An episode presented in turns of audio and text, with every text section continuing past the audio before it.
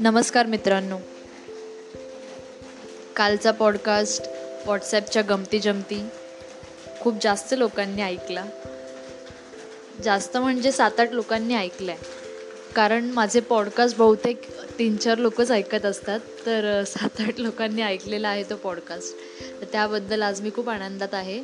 आणि लोकांनी आवर्जून माझ्याकडून त्या पॉडकास्टची लिंक मागून घेतली आणि त्यांनी आवर्जून ते पॉडकास्ट ऐकलेले आहेत आणि त्यांची प्रतिक्रियासुद्धा मला कळवलेली आहे.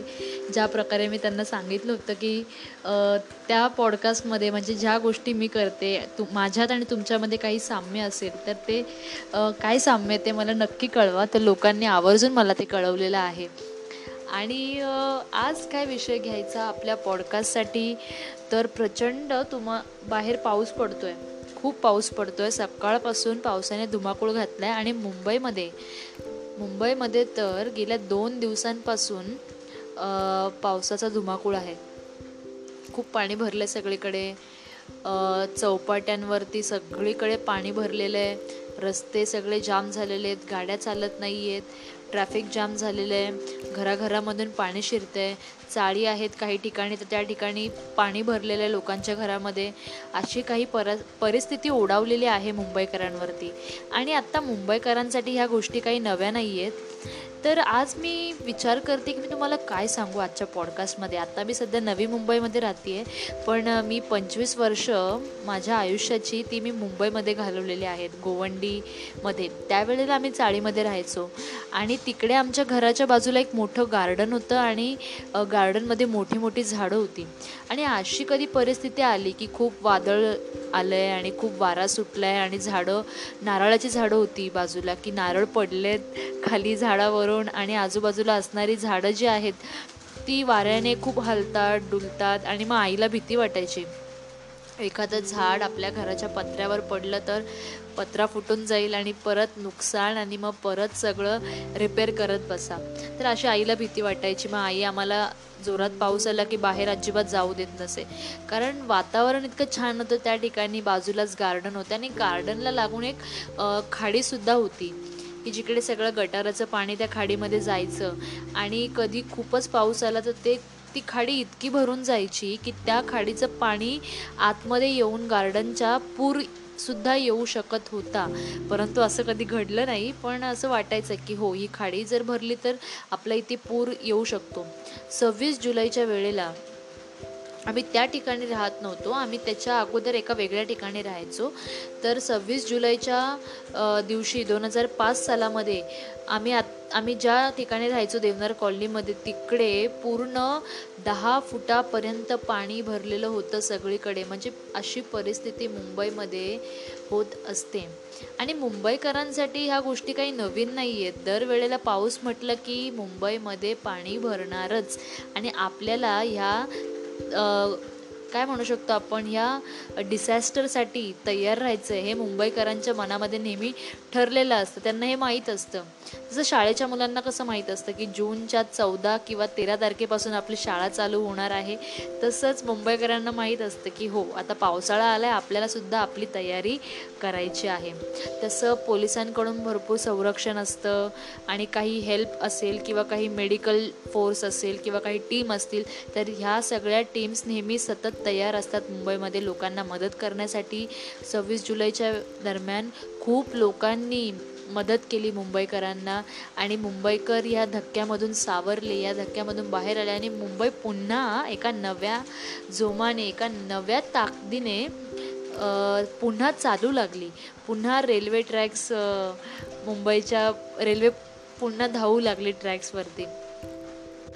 आज मी सकाळी गॅलरीमध्ये उभी होती. तर इतका वारा सुटला होता इतका वारा सुटला होता आणि पाहिलं गॅलरीमध्ये उभं राहून. तर तिकडे इंटरनेट कनेक्शनसाठी आणि केबल कनेक्शनसाठी काही वायर जोडलेल्या होत्या. तर त्या वायर एका बिल्डिंगमधून दुसऱ्या बिल्डिंगमध्ये आता एक बिल्डिंग जी आहे ती रोडच्या पलीकडे आहे आणि रोड दोन रस्ते आहेत. एकीकडून येणारा आणि एकीकडून जाणार. असे दोन रस्ते असून बिल्डिंग रोडच्या त्या साईडला आहे आणि तिकडनं एक वायर जो आहे तो आमच्या बिल्डिंगपर्यंत आलेला. आणि इतका वारा सुटलेला की हा वायरसुद्धा मध्ये तुटून गेला. म्हणजे मागे एक निसर्ग म्हणून वादळ आलेलं होतं चक्रीवादळ त्या वादळापेक्षा सुद्धा हे आत्ता आलेलं वादळ खूप भयंकर आहे असं म्हणतायत. आज काही जास्त बातम्या दाखवलेल्या नाही आहेत आज तर आपल्याला पाच ऑगस्ट आहे आणि भारतामध्ये सध्या काय घडतं आहे कुठल्या ठिकाणी काही पूजा होती आहे ह्या सगळ्याच बातम्या आपल्या इंडियन मीडियाने आज दाखवलेल्या आहेत.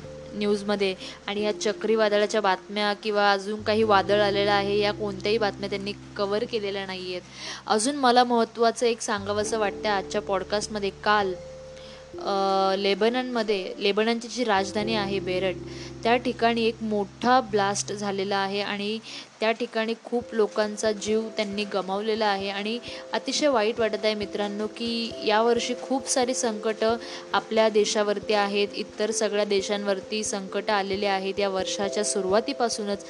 तर आत्ता आपल्याकडे ना वेळ नाही आहे एकमेकांचा तिरस्कार करण्यासाठी.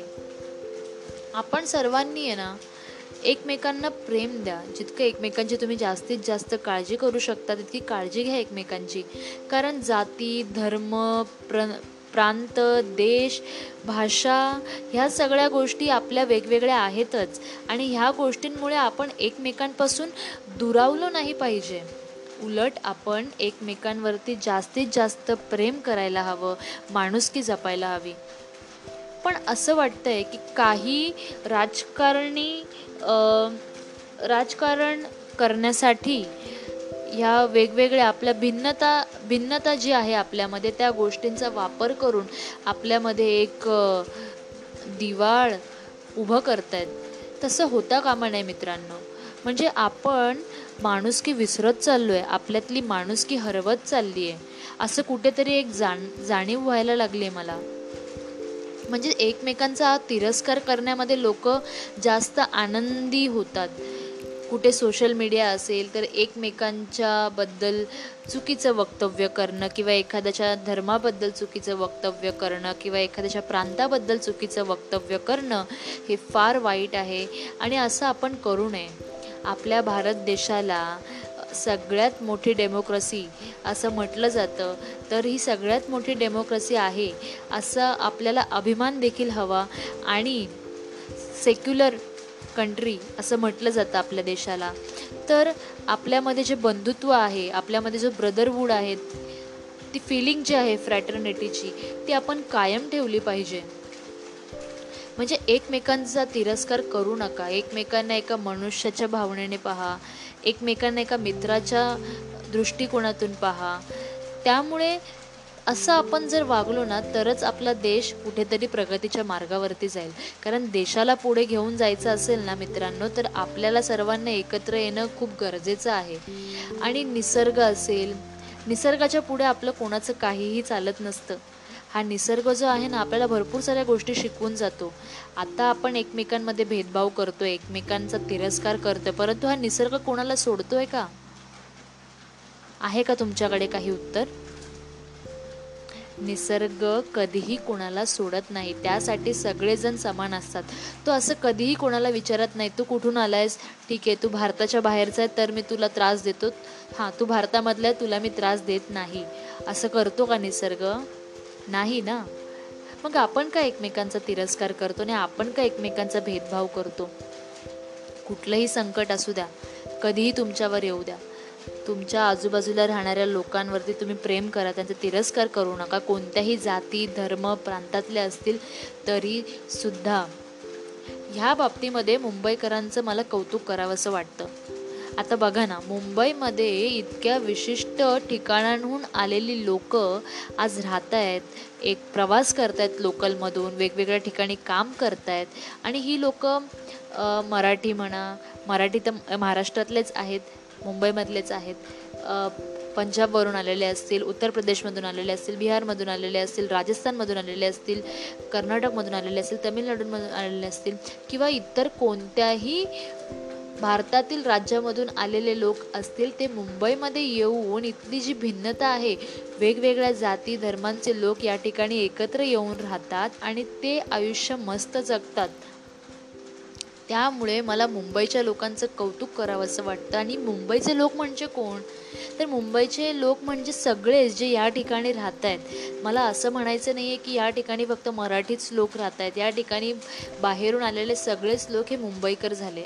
आता हे सगळे लोक जर एकत्र राहत आहेत एवढी भिन्नता असूनसुद्धा देखील म्हणजे खूप चांगली गोष्ट आणि मुंबई ह्या सगळ्यांमुळेच चालती आहे तर का? का मुंबईचे हे जे सगळे लोक आहेत ना एकमेकांचा तिरस्कार करत नाही आहेत ते आलेल्या संकटांना सामोरं जात आहेत आणि संकटांना सामोरं जाऊन ते पुन्हा एका नव्या ताकदीने उभे राहत आहेत एकमेकांना सपोर्ट करत. तसं मला असं वाटतं की आपण सर्वांनी आपण जिथे कुठे राहतो आपण कुठल्याही ठिकाणी असू दे हा निसर्ग आपल्याला सोडत नसतो. वादळं येतील तुमच्या आयुष्यामध्ये अनेक वादळं येतील अनेक संकटं येतील. आणि ती तुम्हाला सांगून येणार नसतात. ती अचानकपणे तुमच्यासमोर येऊन उभी राहतात. त्यावेळेला तुम्हाला तुमच्यासोबत कोणताही धर्म कोणताही प्रांताची व्यक्ती असेल तर ती तुमच्यासोबत असणार आहे. आणि जर तुम्हाला मदत लागली तर नक्कीच तुम्ही त्या व्यक्तीची मदत घ्याल. तर आज मी माझ्या पॉडकास्टमधून एक मेसेज देईन सर्वांना की एकमेकांचा तिरस्कार करू नका. अजिबात तिरस्कार करू नका. कारण ह्या गोष्टी ज्या आहेत धर्म प्रांत जाती भेद ह्या गोष्टी राजकारण करण्यासाठी वापरल्या जातात. आपण सगळे एकत्र आहोत हे आपल्याला दाखवून द्यायचं या राजकारण्यांना की आपण सगळे एकत्र आहोत आणि हा निसर्ग दाखवून देतोच आहे की? निसर्ग कधीही कोणाला सोडत नसतो. त्यामुळे मित्रांनो शेवटी तुम्हाला एकच मेसेज या पॉडकास्टमधून घेऊन जायचं आहे सोबत. एकमेकांचा अजिबात तिरस्कार करू नका. सगळ्यांना प्रेम द्या. तुमच्या वाट्याला देखील प्रेम येईल आणि निसर्गावरती देखील प्रेम करा. कारण आज निसर्ग आपल्यासोबत आहे. त्यामुळे आपण सगळेजण जिवंत आहोत. एक सुंदर आयुष्य जगत आहोत. एक सुंदरसा मेसेज पुन्हा एकदा सर्वांना प्रेम द्या आणि स्वतःला सुद्धा प्रेम घ्या. धन्यवाद.